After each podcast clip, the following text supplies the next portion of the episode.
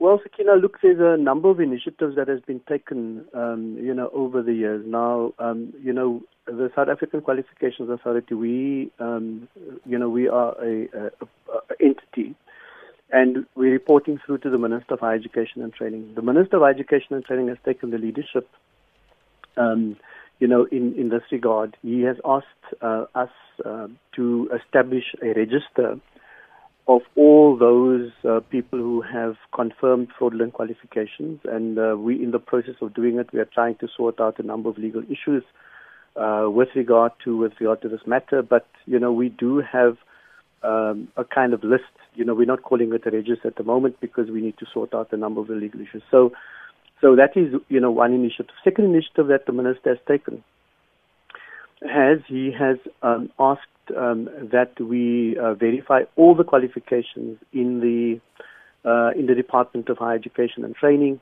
and so you know that process is going to is going to, going to commence uh, shortly. In fact, I think the point is that the minister has made, and through his leadership, he's also saying that other departments, other government departments, must follow suit, so that um, they don't only um, uh, verify the qualifications of people who are now only recently being appointed, but also those people existing in the departments, um, you know, as it were.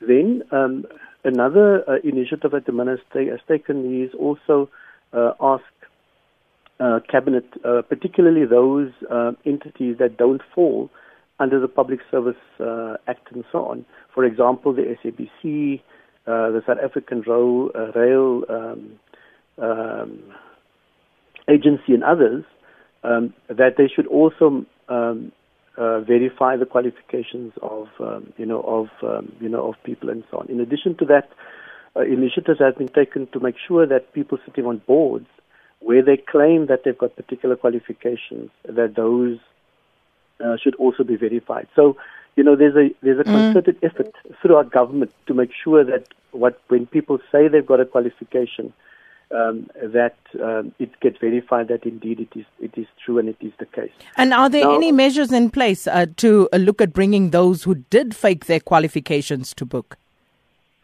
Yeah, well, look, um, the um, I think we need, must, must, make a distinction between where people simply misrepresent, um, you know, what, what they've got on their CVs on the one hand, and those who have um, applied for particular jobs where they have now, um, you know, misstated and misrepresented, uh, you know, their qualifications. So, in other words, let's, for example, say, and you know, somebody from SAQA says that he or she has got a master's degree, the job requires a master's degree, and so on. You know that quite clearly. What happens is that the institution can then take action, uh, you know, against the individual. In addition to that, um, uh, we also have in, in, in the Education and Training Act as well as in the Further Education and Training Act and acts like that, it specifies specifically what what uh, con- uh, constitute fraudulent qualifications.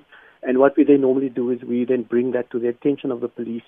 Uh, the police then would investigate that, and you know if the person is found guilty by a court of law, um, you know particular action then take is taken because uh, because um, you know fraud is a is, is a crime.